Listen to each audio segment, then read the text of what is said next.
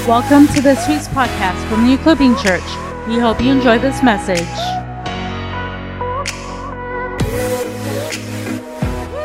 It's great to be back. Hallelujah. It's great to be in the house of the Lord. David said, I'm glad, I'm thrilled, I'm overjoyed, elated, excited. Yay, yippee, we're in the house of the Lord. Amen. And for people to be here on a Friday night, you're hungry. Come on. There's a lot of Christmas parties going on this time of year, a lot happening. Traffic was crazy just getting here on a Friday.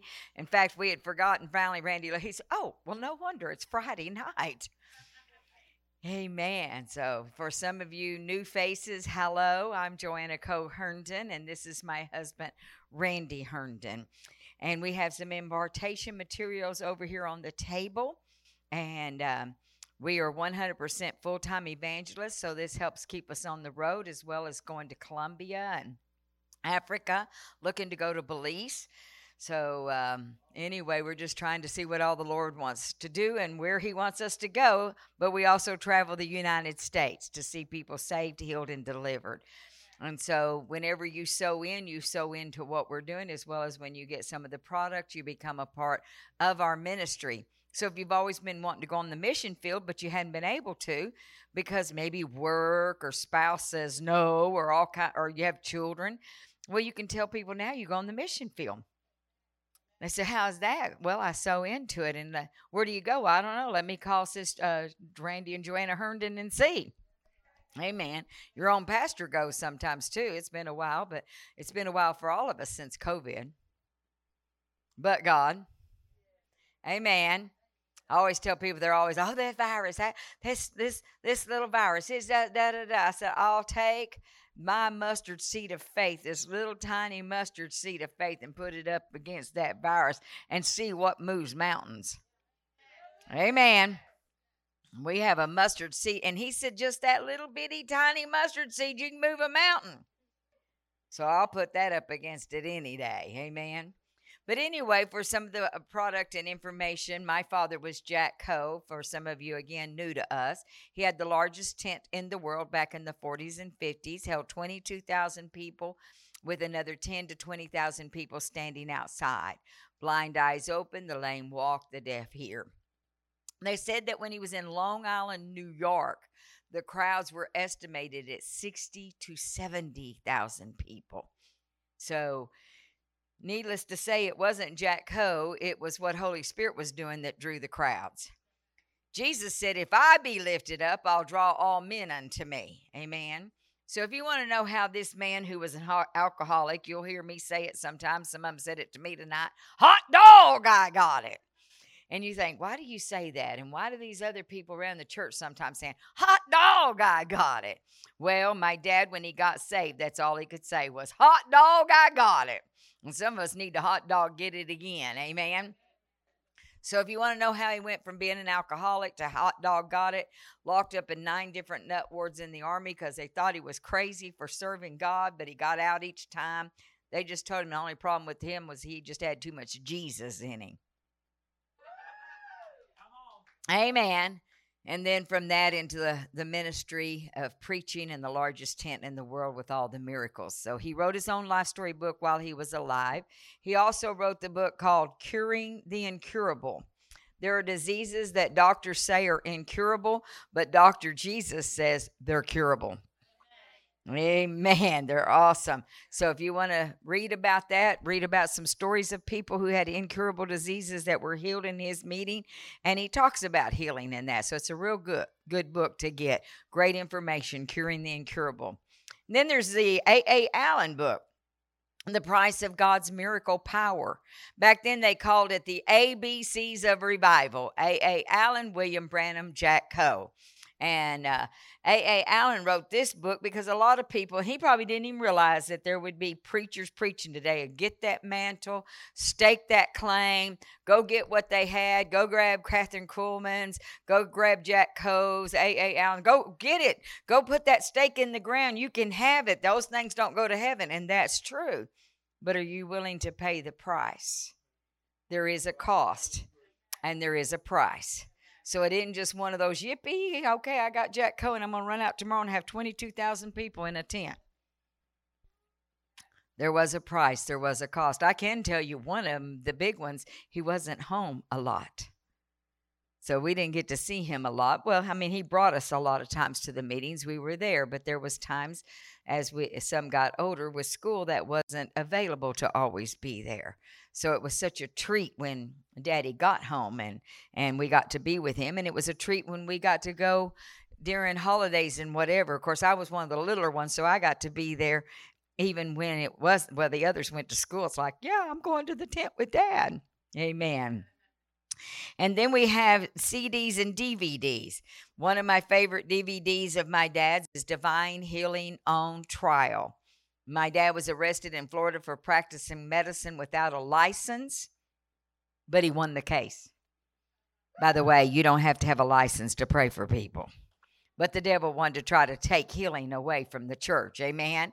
And of course, he won the case, so we can still pray for people. There's also two prayers to pray. If you've gotten this last time I was here and you said, I've already got divine healing, well, there's two prayers to pray or be a good cheer DVD.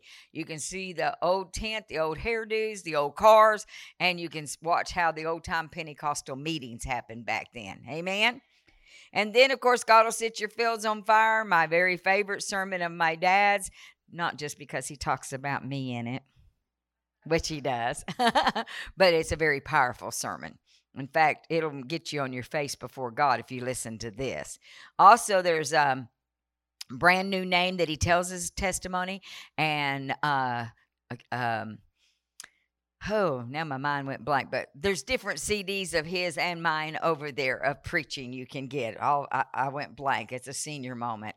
Then we have CDs with music, good old time songs through it all. Woke up this morning feeling fine. And those are that's some old ones, right? For those of you who don't know, you say, What's an old one? Well, some of you haven't quite been in that old time Pentecost when we used to sing, I woke up this morning feeling fine.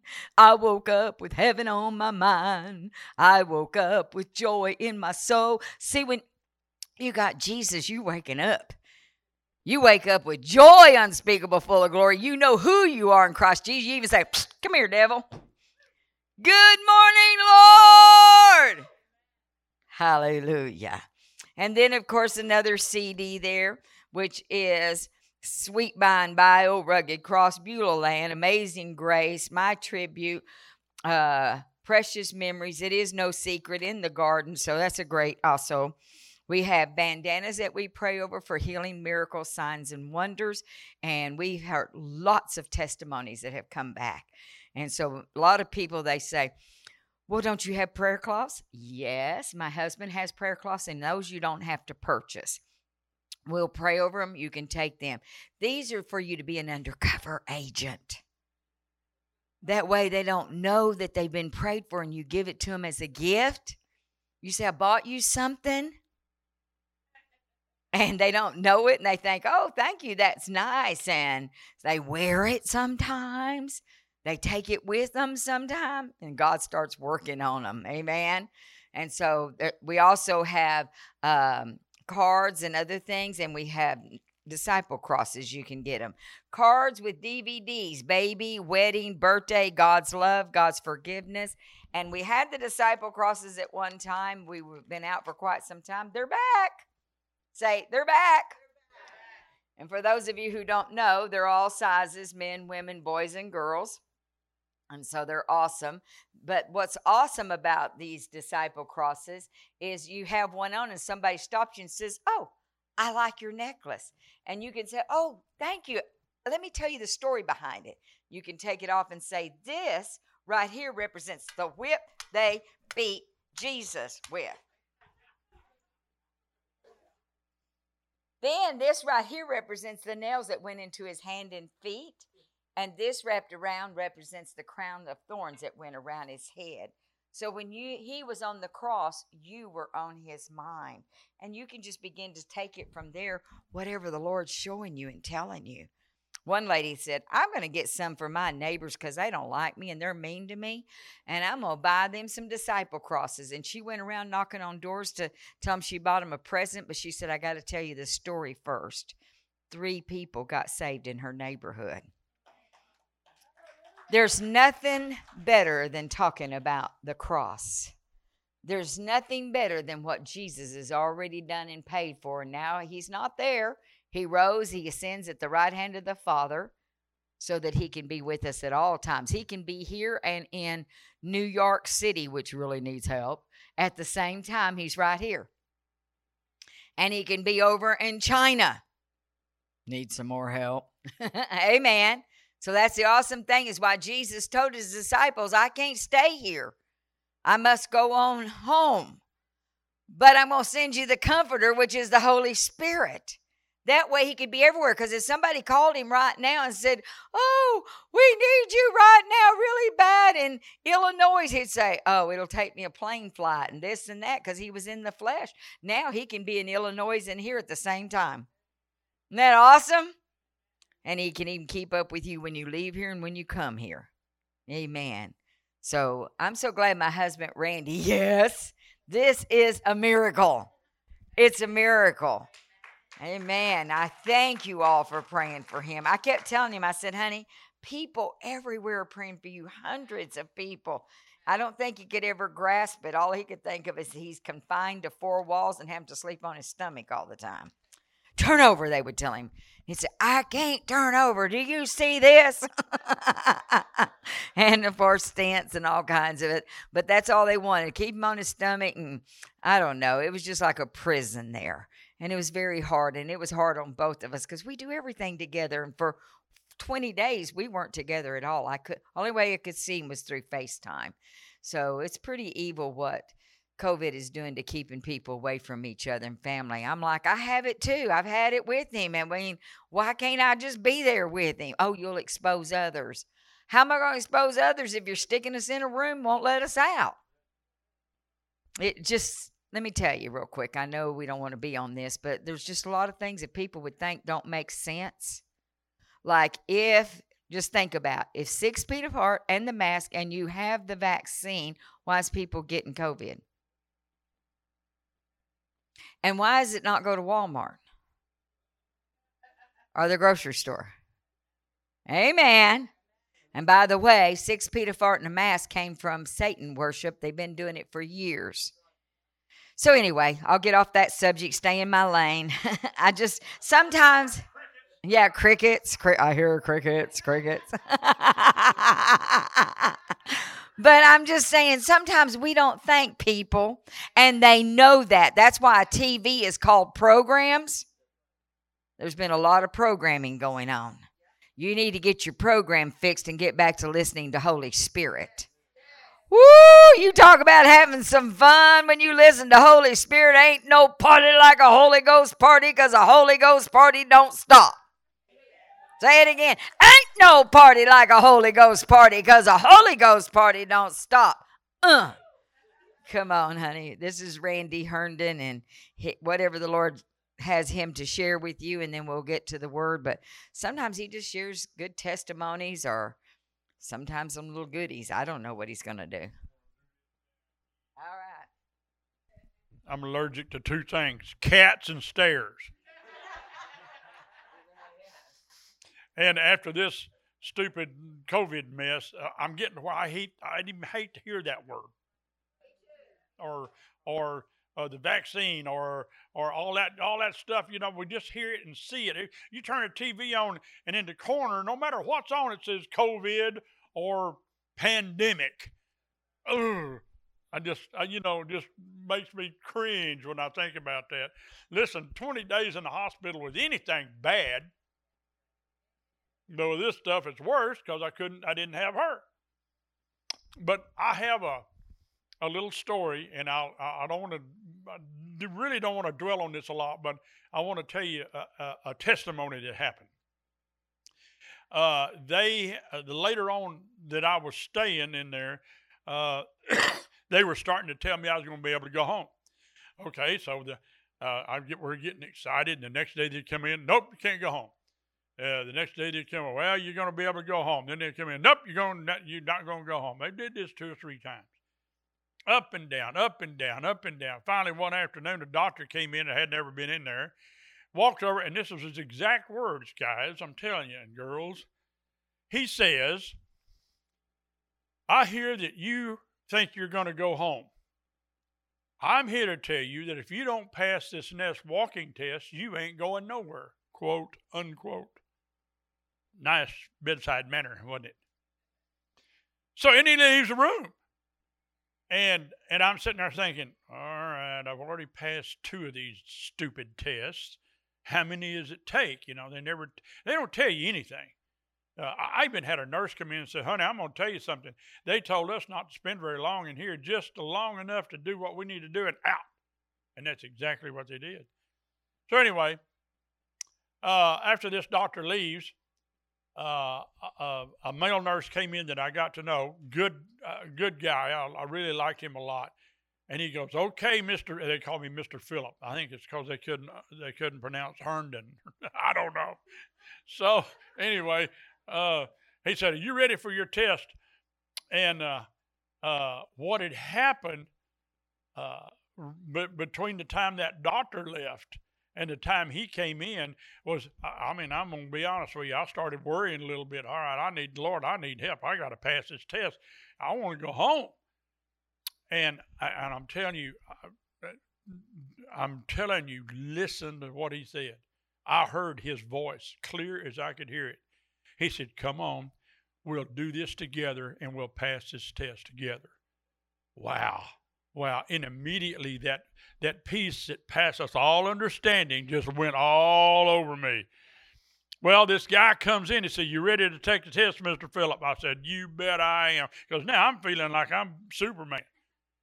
Well, we got up and and what you do is they march you around the room and uh, see if you if your oxygen level goes down below whatever. They're all about numbers, and uh, uh, so before I'd already, like I said, I'd already passed two of these things. So we marched around the room, marched around the room. He said, "Okay, you've done it," and I go, "Nope." I, he said, "What?" I said, "I'm going to do a few more." I just wanted to. Come on. Probably wasn't a Christian thing to do, but I did it anyway. we ran around the room a few more times. He said, Are you okay? I said, Sure. I can go a few more. He said, "No, it's okay. it's okay." So, so he said he was he was real happy for me, and uh, uh, needless to say, the next afternoon she's up at the hospital, and we went home the next afternoon. Amen. Wasn't that cool? So anyway, I I want to tell you about that, and then that's gonna that's to be it. No more COVID junk, except for well, we if we need to pray for somebody. Amen. Because I'm going to tell y'all, I'm so humbled to find out how many people were praying for me. I just can't. I, I can't. I can't envision this it, it, it blows me away. Not because I don't think people pray for you. That's not what I'm saying. It just, uh, we've been in church after church after church since I've been out of hospital. And every time somebody come up, we've been praying for you. And it just, it just blows me away. And I, I thank the people that prayed so much because I don't think I'd have been able to get out of that hospital had it not been for prayer. There's just no way. Amen.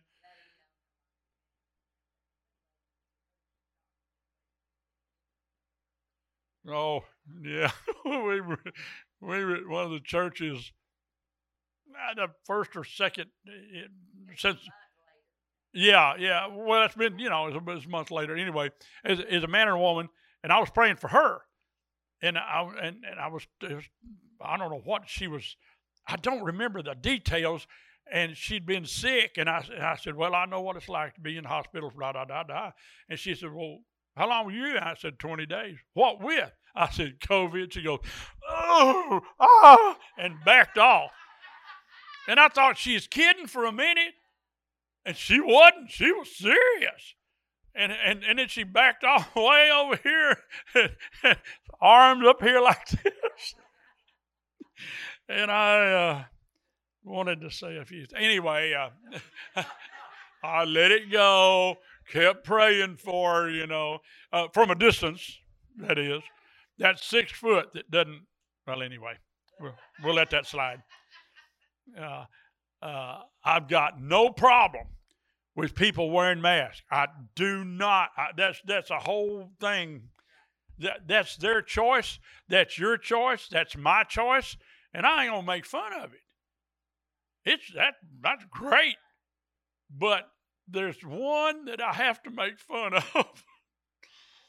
when you see a person in a car by themselves with a mask on, that gets me, okay? Does the car have COVID?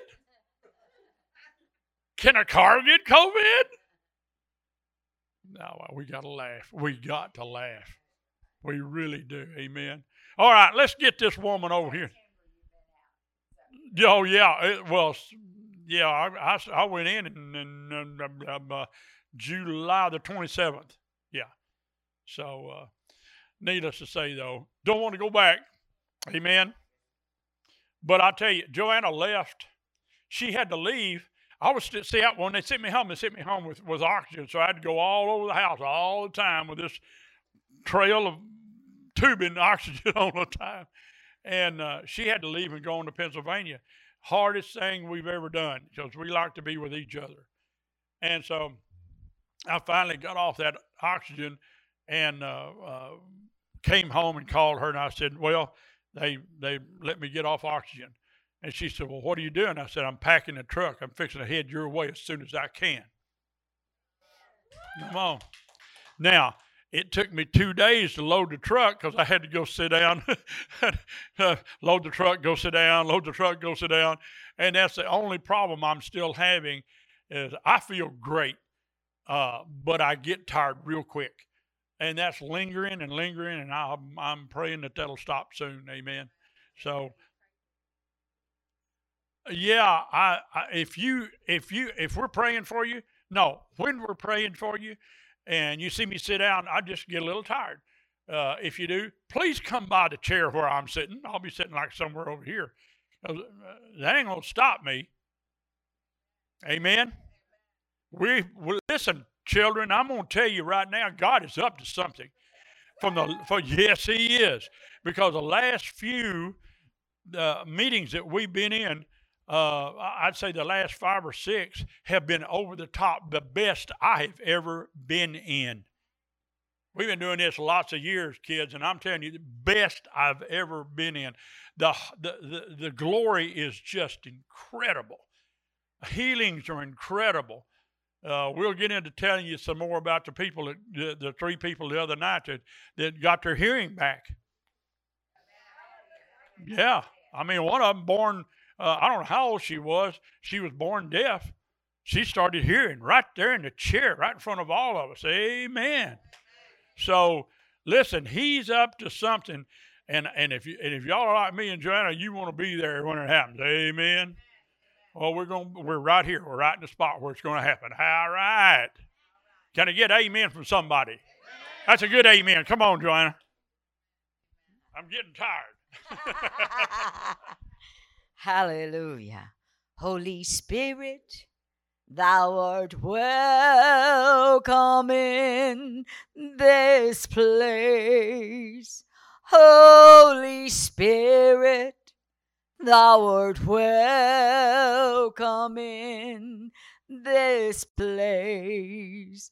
O Omnipotent Father of mercy and grace, Thou art welcome in this place. O Omnipotent Father of mercy and grace.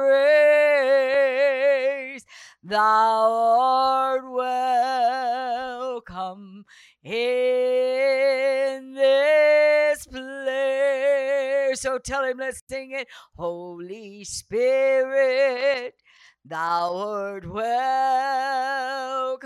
in this place. Yes, you are. Holy Spirit, thou art welcome in my place. omnipotent Father of mercy and grace, thou art welcome in this place. Raise your hands and tell him if you mean it. Let's sing it again. Holy Spirit, thou art welcome in this place. Holy Spirit,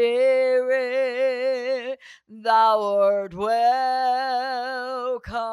in this place. Omnipotent Father of mercy and grace, thou art welcome in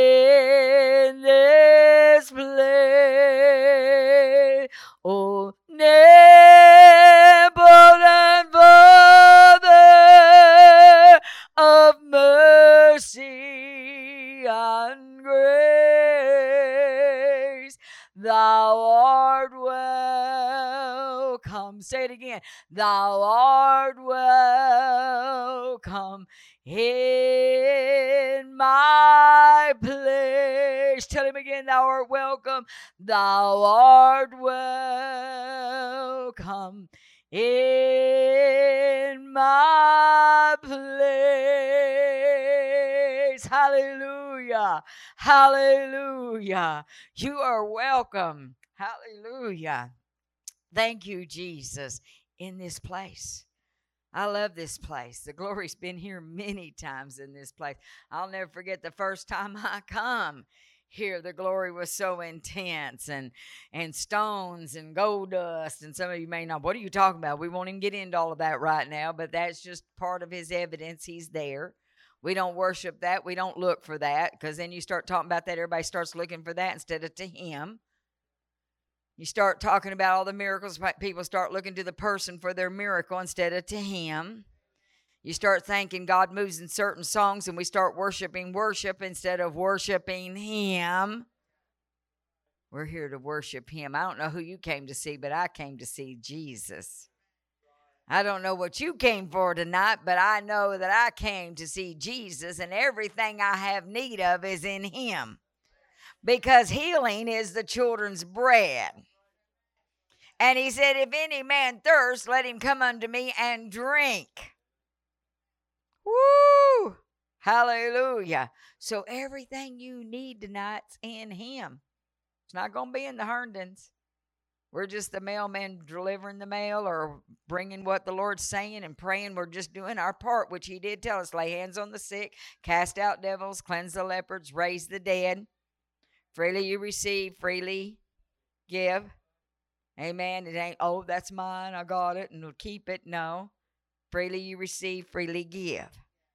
Just like when he told me he's been doing deliverance more in the church, freely he received, now freely he gives. You'll begin to find that things you get healed from, that you're going to be extending a hand to help people get healed from what you got sick. Because you say, well, if he did it for me, he'll do it for you. Amen. It's awesome. Wow. I'm telling you, it's kind of funny. I'm used to being right down there with y'all. They said they'd follow me if I get carried away. So sometimes I'm known to do that. Amen. But thank you for being here. You could have chose to be somewhere else, but you chose to be here. So thank you. And I believe, as I've said it to y'all many times, but for some of you who's new to me, I always say that when you come to meet with God, God meets with you. So we're going to have fun tonight because he come to meet with you. Amen.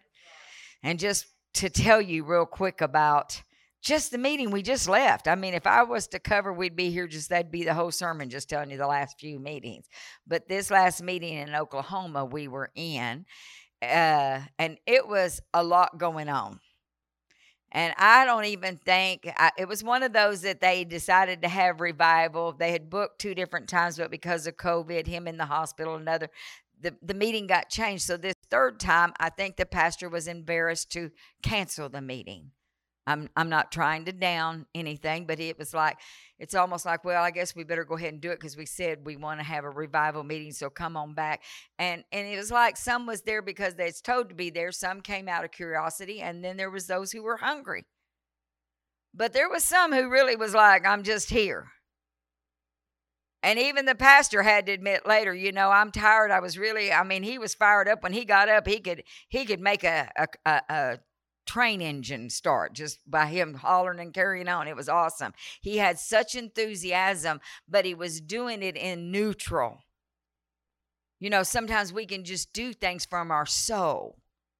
But you know what? In spite of us, go ahead and say, in spite of us, God moves anyway.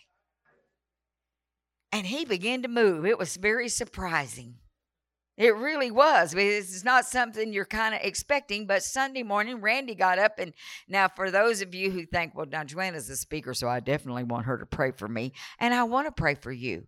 But you're going to miss something too if you don't get prayer from Randy because God uses him to see inside of bodies and he uses him with the gift of knowledge. And he was an old Episcopalian boy. He wasn't raised in the tent revival, of Pentecost, and healings and miracle signs and wonders like I was. So for God to do the things he does in him, I'm even going,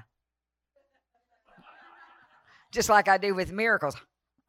you know and so when uh, he just got up that sunday morning and it was almost like just going through the routine, just pushing through it. Of course, the preach was in the house. I could feel the preach in the house, but it still was like, you know, we we haven't really made a landing pad for Holy Spirit. See, what you want to do through worship and what you want to do through service is you want to make it to where the landing pad for Holy Spirit just to come in and just make it where He want to stay, not just land and take off. Anybody ever like to be in an airplane that you're just about hit the wheels on the ground and then they take off? I've had that happen once. It was not fun. There was a whole team of basketball players and they're big old macho men who I never seen so scared and shaking in their boots. What's that? A test run? I mean, I never, but see, when you know who you are with Christ Jesus, it don't scare you too much. They were scared. Me and the pastor that was in the plane were laughing, saying, Y'all are going to be okay because we're on this plane. If we wasn't on this plane, you pro- probably need to get scared, but we're going we're going to make it. Amen. And so we got to make it so I don't like land and take off. I don't want Holy Spirit just land and take off. I want to make a place for him to just stay. Like in 2 Kings 4, when 8 through 11, when the Shulamite Roman made room in the house for him, for the prophet. And every time he went by, he stopped at her house. But when she made room, in other words, the landing pad was there, it said, when he found out he had a place to, to come, he stayed. So we want him to stay. Because everything we have need of is in him, not in us. So this Sunday morning, woo! Randy gets up because I'm even thinking, Lord, what are we to do now? I say, everybody stand. We're to pray. We're praying in tongues. About that time, Randy come up, took the mic, and he said, shoulders. Left shoulder for, but for shoulders, whether it's left or right. And people who's having problems, about 12 people? Mostly left shoulder, but he said shoulders, both shoulders is okay, but left really is a problem with somebody. Or uh, I, he said, uh, I think about three, I can maybe more. 12 people came to the front. Shoulder after even the pastor was one he couldn't do lift up his shoulders had so much pain from the work in the past and all of these people got healed from shoulders one was a 15 year injury from a football player that he had, and you could even see this this arm just kind of limp like this. He wouldn't use it for nothing. You could tell. And he said, well, Randy asked him, Well, when did you hurt it? He said, uh, In football. How did you? How long ago? 15 years ago. Ask him some questions. Well, I can tell you every night, I would even, he's shy. I'd say, Why don't you come up and tell people what happened to you? He never told them 15. He just said, well, I was hurting, now I can do this. that was his testimony. and he's oh, and then the last time he testified, he said, I have been picking my kid up because I couldn't do that with this arm. Amen. Shoulder, shoulder, shoulder. I would say 10 out of the 12, if not all 12, was healed. not counting some inner healing going on and some other things. Then Monday night came along and woo, God kind of got the belt out and did some whipping, you know. I'm like, "Oh, I'm I, that's not characteristic of me to get the belt and start whipping, but he he just had this belt and I'm like, "I'm sorry, y'all. I don't know why I'm saying all this, but I have to keep saying. And oh, wow. I was even like, "Ouch, ouch," you know. Kind of like when your mama whips you and you say, "I won't do it again." and you say, "Think I didn't even do it." Sometimes you get a whipping because some other people won't behave. I told him, I don't want your whipping. So I want you to behave because if you don't behave, I get a whipping with you. My mom used to say, Who broke this vase? Not me, not me, not me, not me, not me. She said, Well, I'll just whip all six of you. That way I get the right one. And I remember when she'd be with me, I said, I won't never do it again. And I'm thinking, I didn't even do it. So I was trying to tell these people, I don't want your whipping. Amen. Well, then the Lord moved in some more inner healing that. Now I'm trying to get to Tuesday. Was it Monday night? No, Sunday. Sunday night, Monday night. That's right. That's when the man came.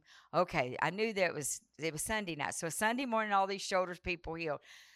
So Sunday night, they shuffled this man up. He he he kept saying, "I got to get to church. I got to get to church, but I can't." He was dying. They had to help him bring him to church. They had to help him get up. They had to help, and he shuffled. I mean, like, So they're telling me they're bringing this man up to pray, and I'm thinking, okay, I could tell a whole sermon by the time he gets up to the because he was all the way at the back. I'm thinking, just get a wheelchair and bring him on up here. But he they had to walk him all the way up with the cane or some little walker, and he shuffled his way up. I said, Get me a chair. He don't need to be standing no more. His legs were huge. They said whatever, some kind of fluids, whatever he had, had dropped down into his legs. And they were all down in here. And they were three times, four times the size of his leg and we begin to pray and i'm just praying running my hands up and down his legs. I grabbed the pastor's wife. She's running her i said you get this side i'll get this side. He kept saying i feel heat. I said i know me too. And she and then when she put her hands he says i feel heat still. I said see god's using you. We're both just praying and praying and randy's praying on his head and on his back and just at his chest on his heart. Something with his heart was going on. We didn't know what but randy even kept saying the fluids in his heart and all of this and pretty soon I said, Well, how you doing? He said, It's hot, it's hot. And and then he said, Oh, I'm not hurting. I'm not hurting. I said, Awesome. And he's sitting in the chair and I said, You want to black the devil's eyes some more? Yeah. I said, Come on, let's get up. So I got the pastor to help me on one side and me on the other. And I said, Let's walk. And he wasn't, he did a little bit walking and then he did a little bit walking then he did a little bit later on. He's walking all over the church came back there where we're eating that night and the swelling had gone down quite a bit. It was still there some but it had gone down a bunch. Just started going down. Again it's like what is going on? Because you could tell they're like i made it. And god starts moving and they're like now they don't want to miss by Tuesday night, that's the night the lady with the deaf ears. A friend told me Monday night, pray with me. I'm trying to get my friend here. She can't hear. And I said, well, take my hand. Let's just pray she comes tomorrow night. And so I took hands with her, pray. Well, she comes in the door, jumping up and down. I got her here. I got her here. Well, I didn't know who her friend was. I stepped toward the back, and there's a lady. I knew she was new in the meeting. I said, Hi, glad to have you here. And she starts doing sign language at me. I said, Well, hello, how are you? I know some sign language. So we're talking in sign language. Well, she decides because I'm doing some songs and signs to move from the back up to the front so she can watch me sign. So God took her from the back, and her friends jumping up down more. She's, woo, she's at the front of the church now. She gonna get it. She gonna get it. She gonna get it. And she did. At the end of preaching, I said, I want to pray for you first, and had him put a chair there. Born deaf, church. She was born deaf. You know, if you listen to what the devil says, well, that's impossible. Curing the incurable is impossible. Born deaf is impo- they have technology they try to put in devices to help with some hearing. They had even tried to put in some device and it wasn't working and she was mad. You man all that money in the world that, there. and she's trying to tell me so i sign and so we sign. I pray. I pray again I pray. I'm talking in her ear first to make sure she hears nothing. I'm, I'm, I'm talking in the other ear. She hears nothing. I'm saying, Can you hear anything I'm saying? Do you know Jesus loves you? I don't remember what all, but I, I each year I'm saying things. And she just, and, but as soon as I'd come back face to face at her, she could read my lips and she could answer me. But if I went to her ear, she heard nothing at all. Pretty soon after several praying, praying, you know, it's one of those things after a while, you say, okay, well, let's just move on. Nothing's happening. But something in me said, no, pray again. Something in him said, let's pray again. There was a determination that said, devil, you've done this for years. You've done it since she was born. And tonight, God's going to do the opposite. And all of a sudden, I just leaning down in there and said, Jesus loves you. She said, ah, you said your dad need to put me in my ear. That's what she said. And then I went to the other ear and said, Praise the Lord. Ah, praise the Lord. And everything we said, she would repeat. I went over from being right here by her and with something like going to the back of the church, and I would say something, and she would repeat it where she couldn't read my lips. Everything was my our, our where her back was to us. He would say something, she would repeat it. Then her friend went up and whispered some stuff in her ear, and she repeated it. Woo! what a mighty God we serve. What am I? I'm telling you. I'm sitting there, me and my husband, and then, then this boy who had been deaf in one year, he was born that way, and I'll tell you more about it. And then a third one. All three of them got their ears open that church went wild. I'm not kidding you. They were running. I said, Well, I guess y'all feel like having church now, don't you? Yeah, I want to be in church. This is what we've been longing for. This is what we've been wanting. This is what we want to see. I said, Well, all you got to do is invite Holy Spirit and let Him move, and you're going to see a whole lot more. That church is going to be seeing more miracles. This church is a church of miracles. This house is a house. That church is now a house of miracles. And, and God's going to use them even more so, and those pastors. But this church has already been set as a house of miracles. It has nothing to do with Joanna and Randy Herndon. It has to do with the pastor's hearts that your pastors want the move of God. So the glory shows up. So miracles show up. So salvation shows up. Deliverance. Woo! Your heart's desire. Wow. Anyway, I just wanted to tell you a little bit. This is just some of what me and Randy, we went back to our room that night still in a fog, in a daze. I mean, you know, maybe in front of the people you don't go. I wanted to tell them, I'm just as surprised as y'all are. Remember the night, some of you were here the night the blood sucking demon? That woman come running up. She, when I told the story of the blood sucking, that's what's wrong with me. I got a blood sucking demon. She got healed. She was dying.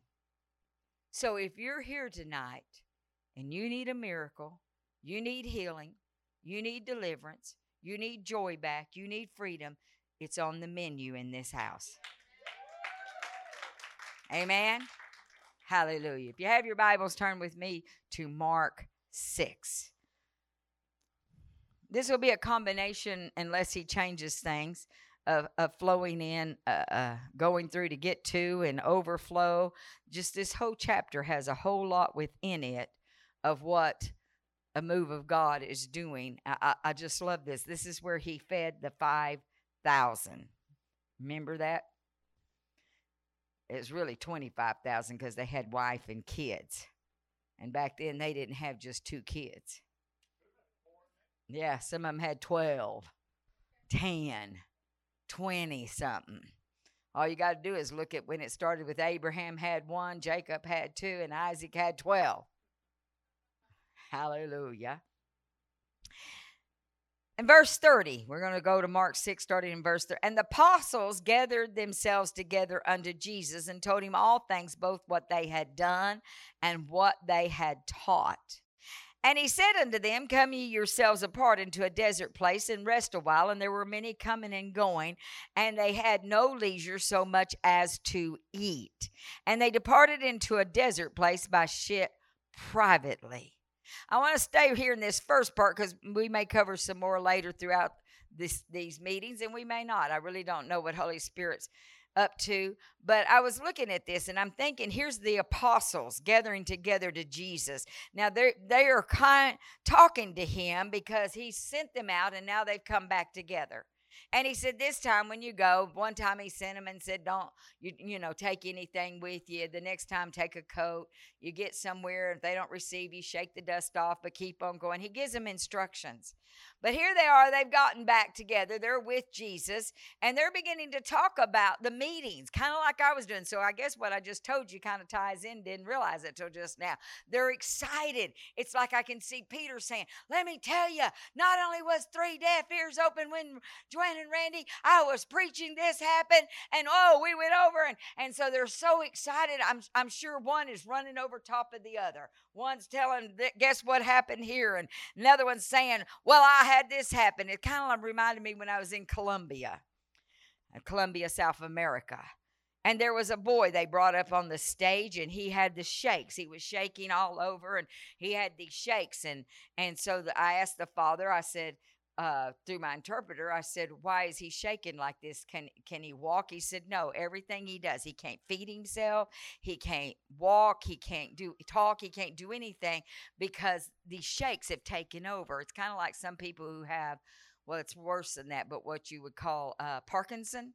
You know, sometimes Parkinson might just get a hand, but then some people it gets two hands or it gets the whole body. They don't take the medicine then they, they shake their whole body shakes. They shake the bed, they shake the house. People drive by the house going, "Oh, it must be somebody in there shaking." Come on. And so he was shaking really bad. And I went over and I laid hands on this little boy. I said, God, I want to see a miracle in this little boy right now. And as I laid hands and prayed for that little boy, I told the daddy, I said, I took him then from the daddy. I didn't ask the daddy I, because I, I had to wait on the interpreter. I just felt like God was doing something. So I grabbed the little boy and I took him. And he, ah, ah, I mean, at least he could cry and he could talk. And I walked to the other end of the stage. And then I just set him down and he ran to his dad the whole place went wild because they could tell by him saying he can't walk, he can't eat, he can't. I was so good, I just had to go back and do it again. I went back and he'd stopped crying. I grabbed him from the dad, walked over, why, why? And I'm thinking, it's okay, it's okay. And I set him down and he ran back to his daddy again. I'm thinking this is what the disciples they're telling Jesus. Do you know what happened when I was here? And the other one said, Well, do you know what I was happening when I was over here? I was in Peoria, Illinois, me and Randy, and there was a lady who sit down in a chair, and we'd been praying for people. And sometimes if people tell us they have bad backs or hips, and some sometimes we don't. Sometimes we just run our hand on their back. But sometimes we sit them in a chair and we just hold the legs there and let the Holy Spirit be the chiropractor and do the adjusting.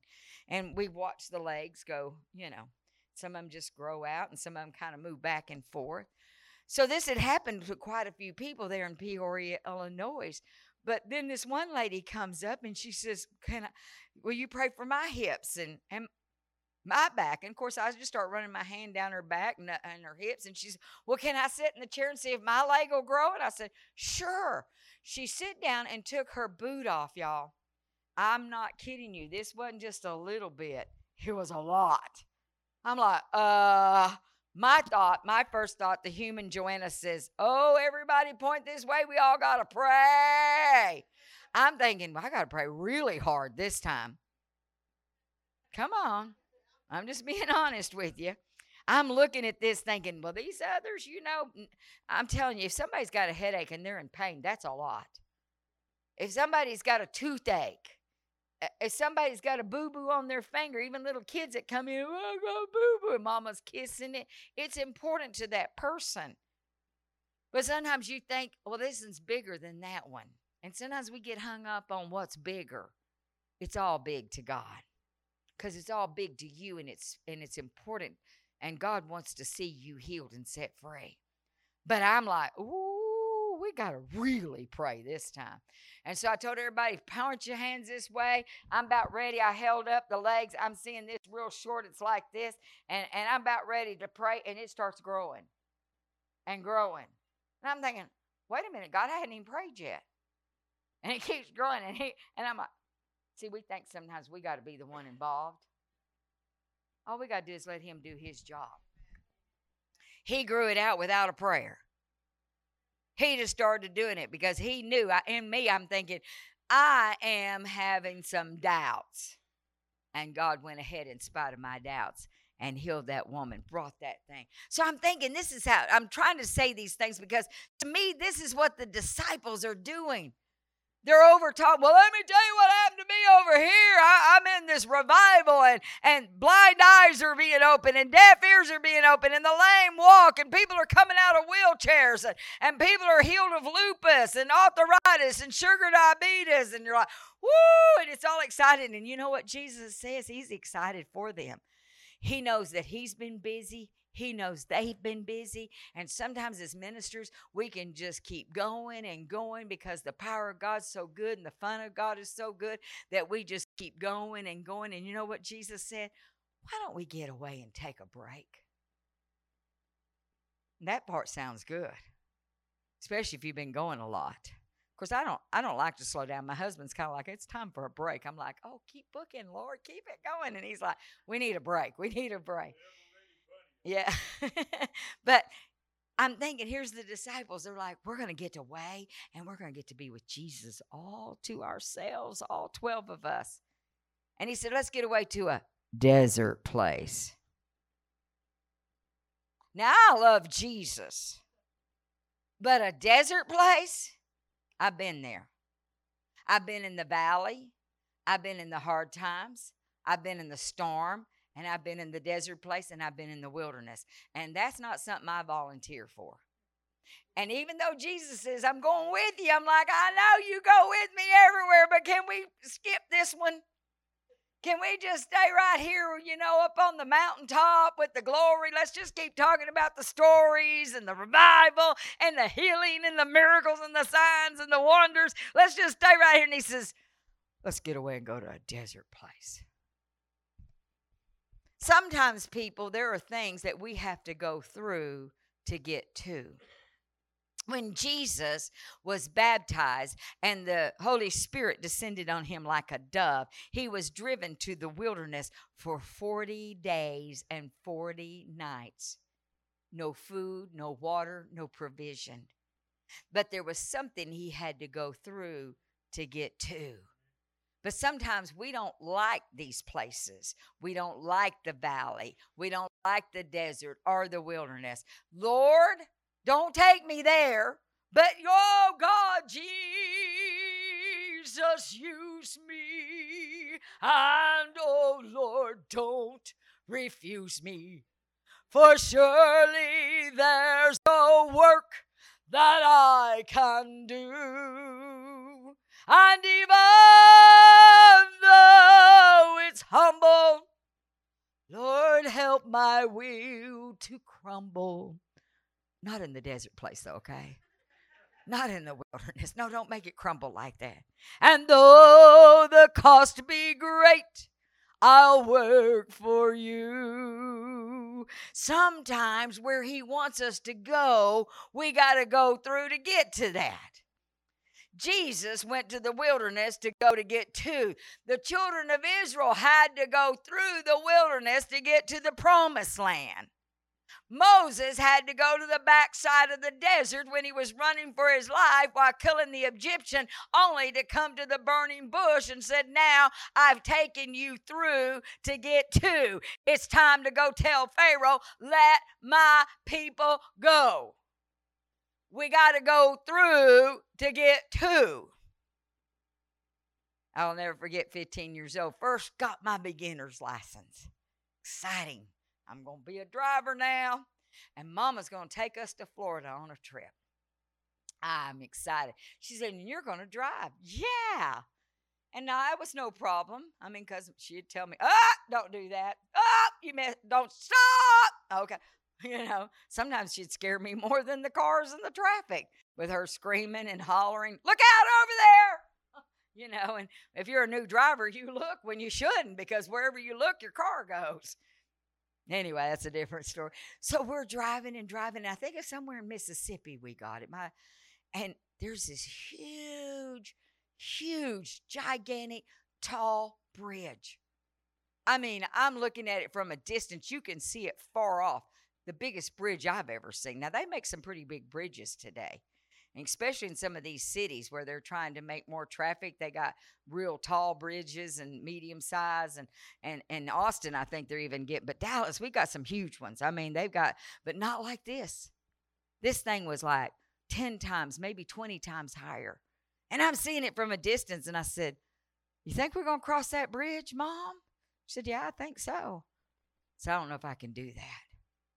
I, I just got my license. I don't know if I can I can drive that car across that bridge. She said, You don't think you can? I said, No, I don't think so, Mom. It just looks scary from here. And it did. It looked very scary and very intimidating. And she said, Well, that's okay, honey. I can do it. When I knew my mother was afraid of heights. And I'm like, You can drive that? She said, Yeah, I can do that. I said, but you're scared of heights. How can you do? You don't even like when we're on the the high floors in a hotel room and we say, "Hey, mom, come look. That's nice." No, mom. And then when you go, "Oh," and you get all, or when the elevator goes up to the 16th floor and you're just frozen against the wall, and you're going to tell me you can climb that bridge? She said, "Yeah." And I said, "Well, if you can do it, I know I can, because I'm not scared like you are, but I am scared of that bridge." And the closer we got, the more it was. And pretty soon, I'm going up this bridge. I didn't look to see the water on the right or the left. I didn't even look to see what the cars beside me were doing. All I kept saying is, just let me get to the other side. Jesus, just let me get to the other side. And I'm just looking at the road in front of me, frozen, my hands knuckle tight, holding on to that steering wheel, praying. I mean, me and Jesus became friends, buddies, and pals. I got closer to him than I've been in a long time time. And I mean, I'm like, you're going to help me, right, Lord? You're going to help me. And I get down and you know, we get down and get on the other side. I said, I made it, Mama. I was able to do it. She said, You did great. And I said, Oh, I said, Well, I was, I didn't want you to have to drive. She said, I'm glad you didn't because I was scared to death the whole time you did it. But if we had not crossed that bridge, we would have never made it to Florida. There's some things you got to go through to get to. You may not like what you have to go through. You may not like what's in front of you. You may not like what's fixing to happen. You may not like even when you're in the middle of it, white knuckles and all, storm and all. I don't like this. I don't want to go through this. I don't want to have this. But you keep holding on to Jesus.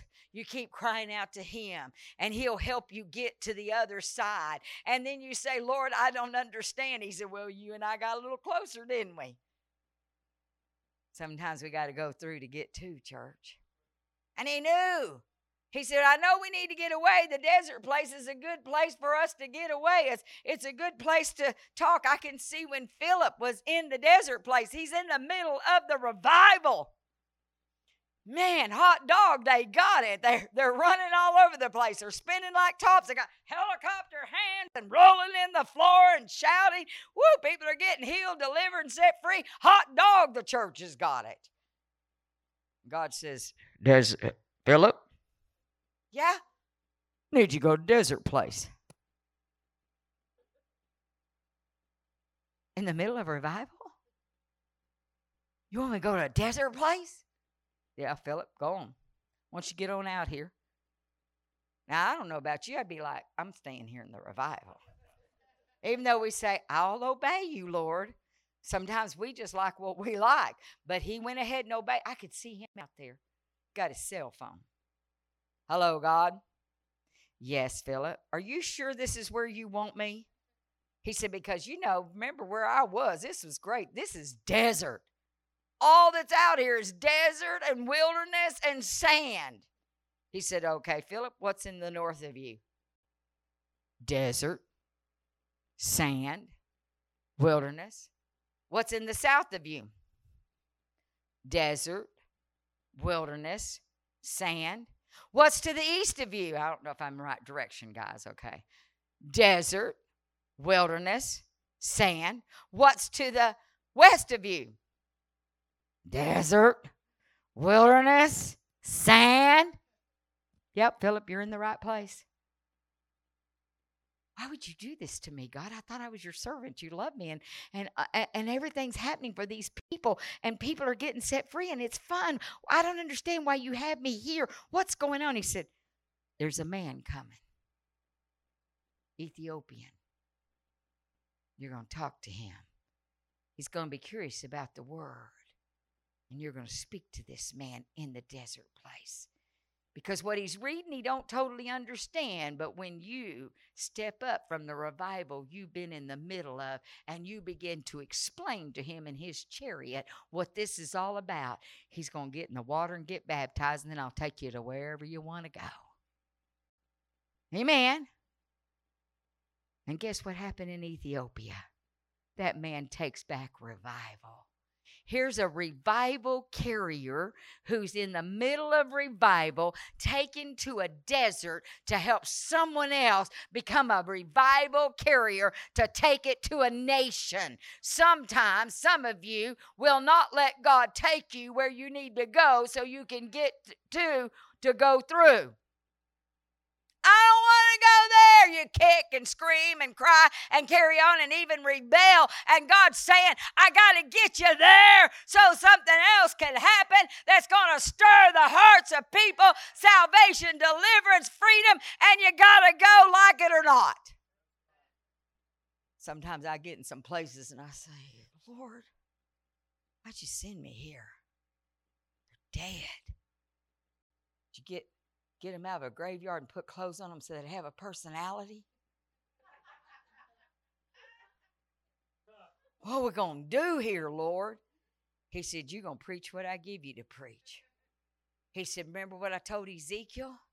Will these bones live? I don't know, God. will prophesy. Whatever you preach, I give you to preach. These bones will live. All it takes is one little spark to hit that dead wood, and that spark will get going, and a fire will get to burning. They need something to resurrection life. They need to get a hold of the truth and the revival you're carrying. So get in there, Sparky, and hit it with some sparks.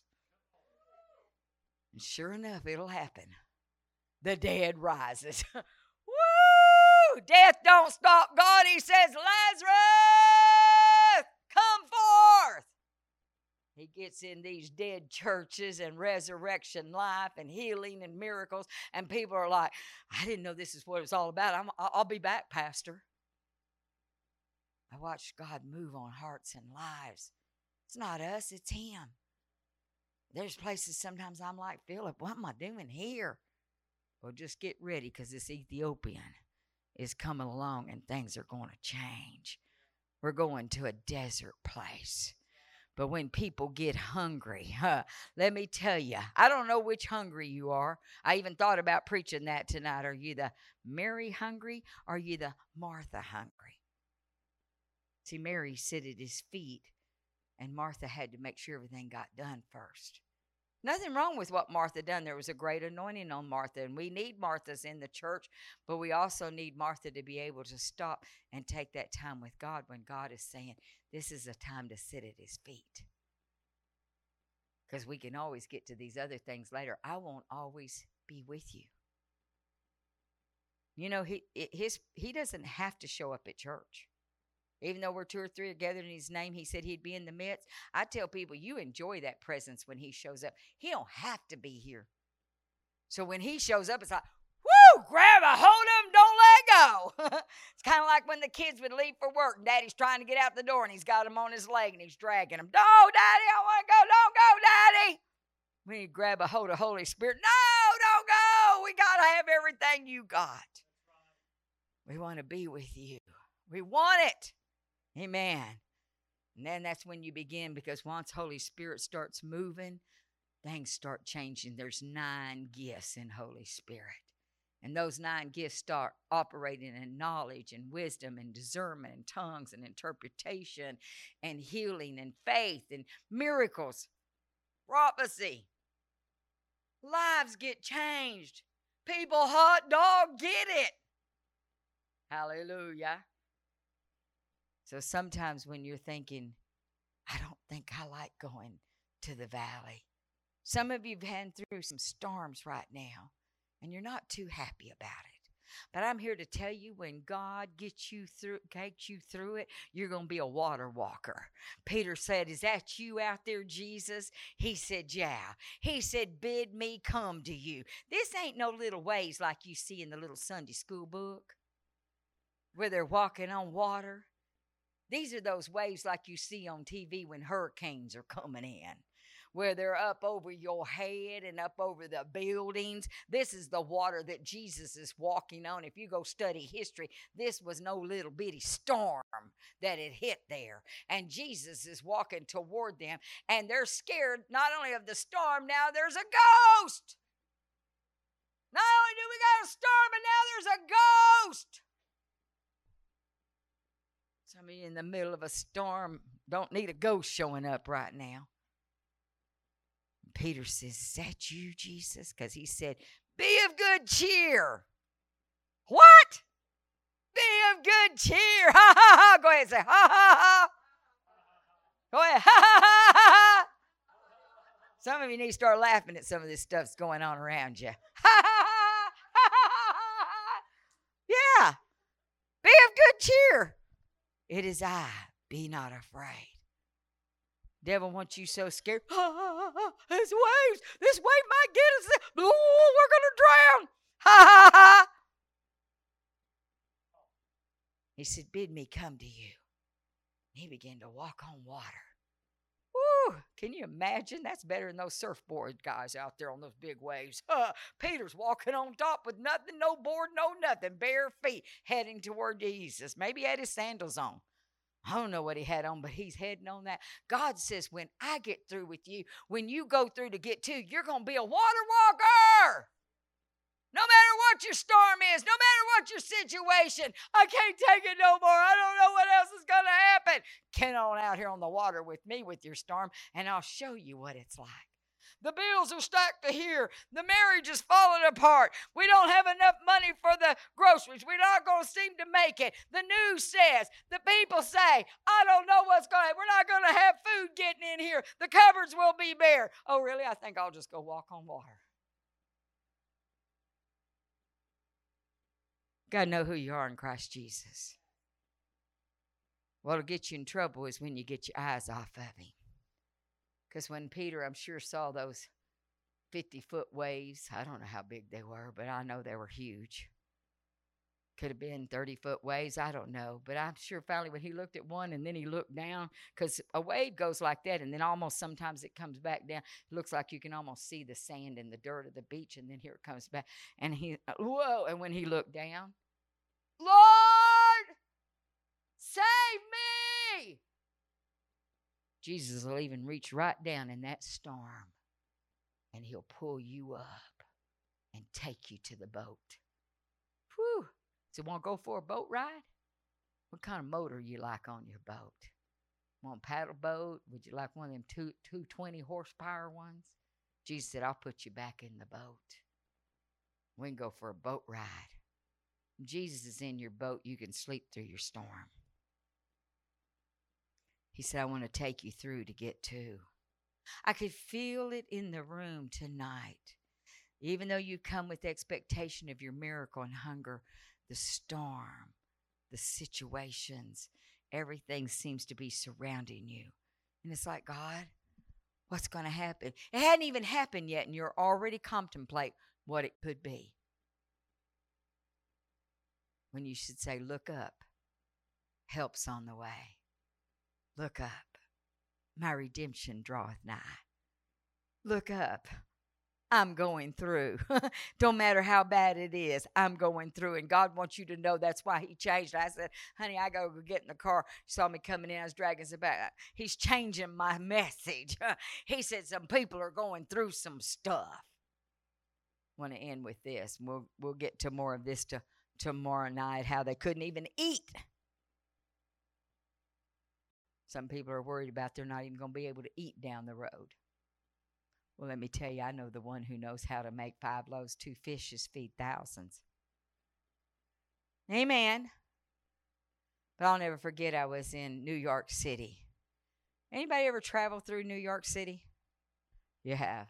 They have a bridge called the Holland Bridge. Isn't that the name of that bridge?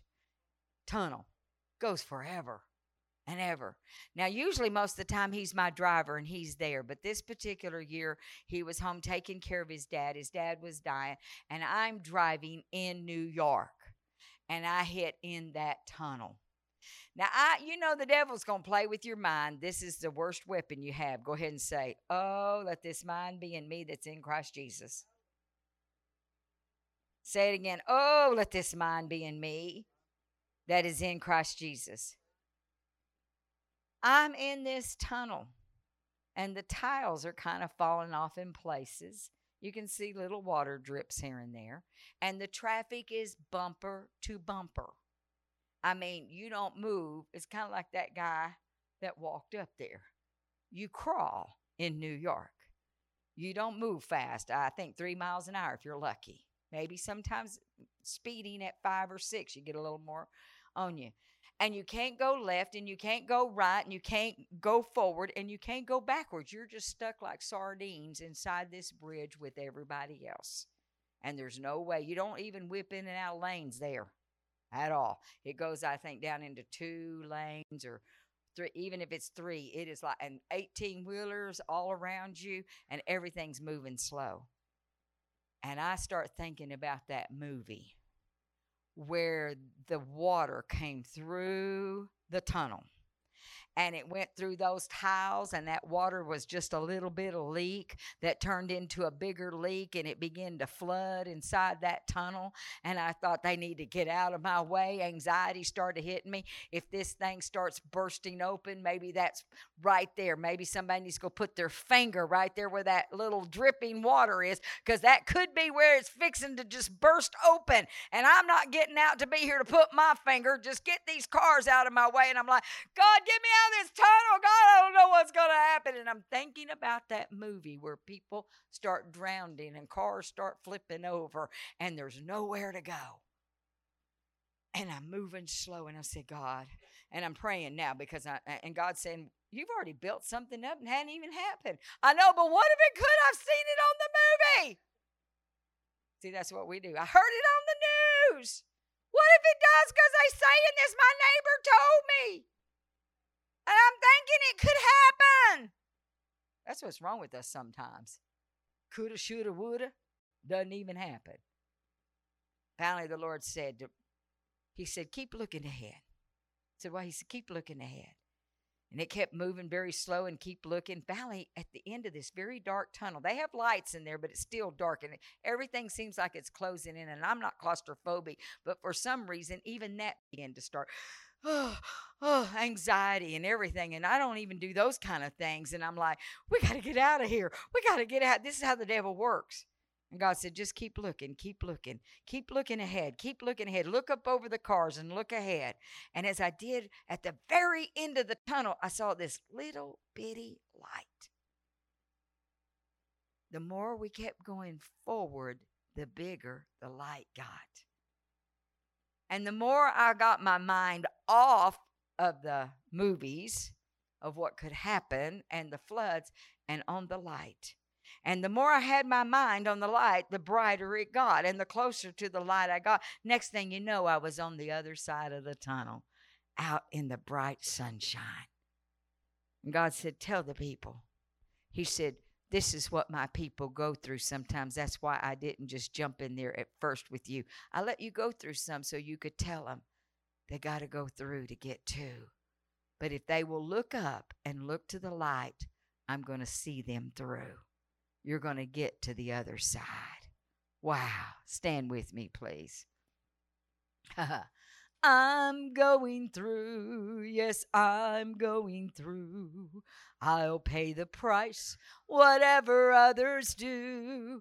I'll make a way where the Lord's chosen few. I'm going through, Jesus.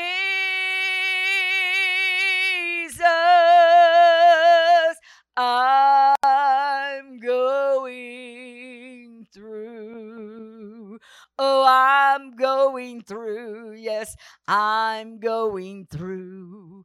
I'll pay the price, whatever others do. I'll make a toe as the Lord's chosen few, few, few. Huh? I'm going through. Jesus, I'm going through. Sometimes, yes, please play. That's awesome. I thought I heard a keyboard. Oh, hey, maybe that was an angel. Where's my keyboard player? There you go. I heard you. I don't know if y'all heard it before a minute. It was like, did you hear it too? Was that back there in the sound? Wow. I know. I just heard it and I thought, oh, thank you. Yes, do it. And then uh, nobody's there. this place does things like that. thank you, Lord, that you do. Thank you, Lord. Sometimes we don't understand the sickness and pain and suffering we go through. He told the one, he said he was blind since birth. And he said, well, Who was cursed in this family, or what happened, or what did somebody do? And Jesus said, Nobody did anything. This boy was born blind for this very day and this very hour. Sometimes what you're going through that the devil meant for bad and evil, God's going to turn it for good. And it's just for this very day and this very hour, just to be a breaking in the atmosphere, just to black the devil's eyes, just to be a breaking in the city. Sometimes your sickness becomes your victory that God's going to use for revival. That's what happened with that boy. God used him for that day. I don't know that I want to wait 38 long years like the man at the pool of Bethesda. It wasn't 38 days, 38 hours, 38 months, but it was 38 long years. But that day, Jesus showed up. I don't know about the woman been over for 18 long years. But Jesus showed up. And he said, Daughter of Abraham. She was a Christian. She was a woman. He called her Daughter of Abraham. That means she was a church member. She was uh, God's family. And he said, Satan, you loose her and let her go. Some of us have to get junkyard dog mean. Like the woman with the issue of blood that says, I'm not taking this no more. 12 long years, I'm going to push through till I touch the hem of his garment. Because I know what his word says, and I know what he says he will do, and I know that he's done it before, he'll do it again. And I know that if I can just begin to say, I'm not taking this not because I'm a whiny baby, but I'm going through to get to because there's something God wants me to do, and I'm going to touch the hem of his garment. Yeah, but it scared her because she knew she could have got beat to death. But what other option did she have? Enough is enough is enough. I believe God changed the message tonight to tell you I know what you're going through. I know what you're suffering. I know what you're feeling. I know your pain. I know your worries and your fear and your anxiety and your stress. I know what you're thinking about, but I've come to let you know you're going through. And I'm going to use what you're going through. I'm going to take you through this to the other side so that you can see what I'm fixing to do, what the devil thought he destroyed. I'm fixing to use you for the kingdom and glory of God. Whew. To know that's worth it all to know that I'm going to be doing things and watching others be set free and healed and delivered and saved, it's worth it all. Even though sometimes I think it's all about me.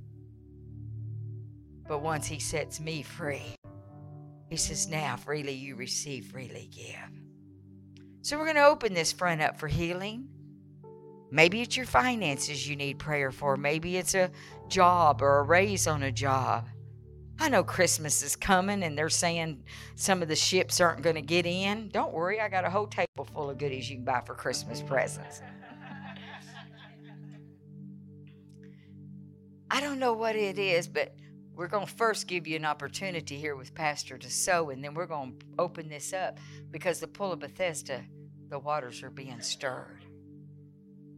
So, oh yeah, you got to stop and make sure you got money. Let me tell you, if y'all didn't give one red cent, I'd still come and I'd still pray for you. I'd still do whatever God wants because it's not about that, it's what God wants.